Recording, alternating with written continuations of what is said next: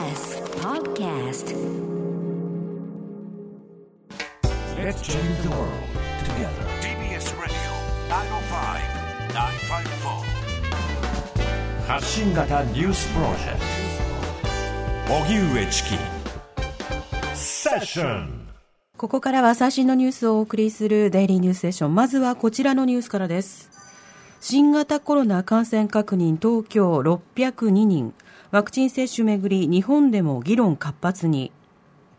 東京都は今日新型コロナウイルス感染が602人確認されたと発表しました。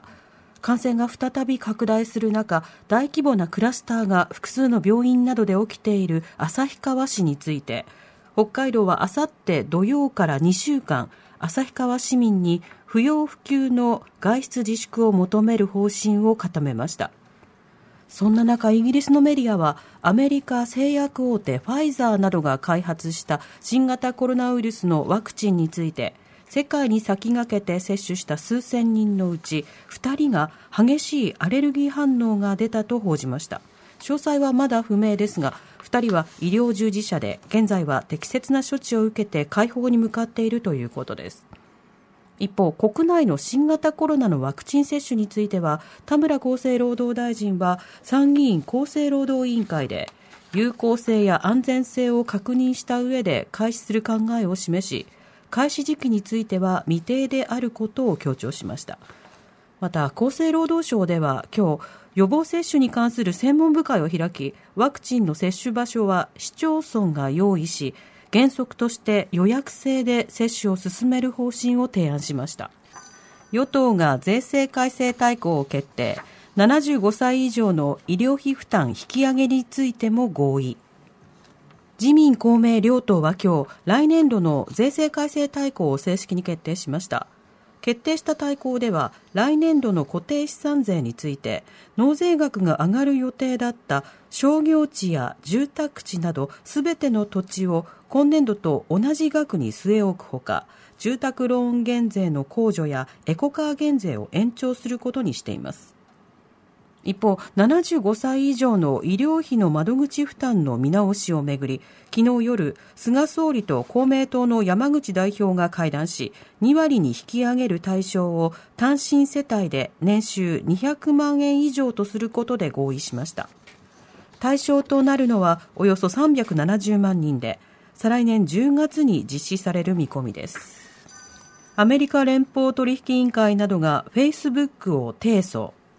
FTC= アメリカ連邦取引委員会とニューヨーク州などの司法長官は9日 SNS 大手フェイスブックを反トラスト法いわゆる独占禁止法違反で連邦地裁に提訴しました。競合する企業の買収により競争を阻んだと判断し過去にフェイスブックが買収した写真共有アプリインスタグラムや通信アプリ WhatsApp の売却を含む恒久的な措置を求めています。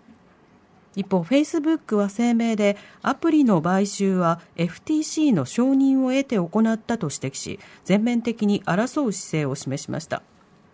アメリカ当局が GAFA と呼ばれる巨大 IT 企業を対象に独占禁止法違反で裁判を起こすのは10月の Google に続いて2社目で法律の運用をより厳しくする姿勢が鮮明になりました敵基地攻撃能力明記せず政府がミサイル防衛体制の新方針を閣議決定。ミサイル防衛体制に関する新たな方針について、政府はいわゆる敵基地攻撃能力の保有については明記せずに、来週にも閣議決定する方向で最終調整していることが分かりました。ミサイル防衛に関する安全保障政策については今年6月のイージス・アショアの計画停止を受け、政府・自民党内で敵基地攻撃能力の保有をめぐって検討が続けられていました。ただ、公明党が慎重姿勢を崩さず、政府は年内に結論を得ることは困難と判断。抑止力の強化との表現で引き続き議論する方針を盛り込む見通しです。一方、射程圏外から相手を攻撃できるスタンドオフミサイルの開発は盛り込み、立憲民主党の安住国対委員長は昨日、事実上、敵基地攻撃ができることになると懸念を示しました。国家公務員のボーナス平均支給額は65万円、3年連続のマイナス。今日、国家公務員に支給された冬のボーナスは管理職を除く一般行政職の平均で65万3600円となり、去年の冬に比べて3万4100円下がりました。冬のボーナスのマイナスは3年連続です。10月の人事院勧告を受けて10年ぶりに国家公務員の改正給与法が国会で成立したことや職員の平均年齢が0.4歳下がったことなどが影響したとみられます。内閣人事局の試算試みの計算によりますと支給額が最も多いのは大谷直人最高裁長官の560万円衆参両院の議長が519万円で続いています。菅総理は560万円閣僚は409万円ですが行財政改革に取り組む姿勢を見せるため菅総理は支給額の30%を閣僚は20%を自主返納することにしています。サンマ量過去最低続く。全国サンマ棒受け網漁業協同組合は今日7月から11月末の全国のサンマ漁獲量が2万7197トンで過去最低だった去年の同じ時期の72%にとどまったと発表しました。12月に入ってからも大幅な持ち直しは見られず過去最低を更新する見通しが強まっています。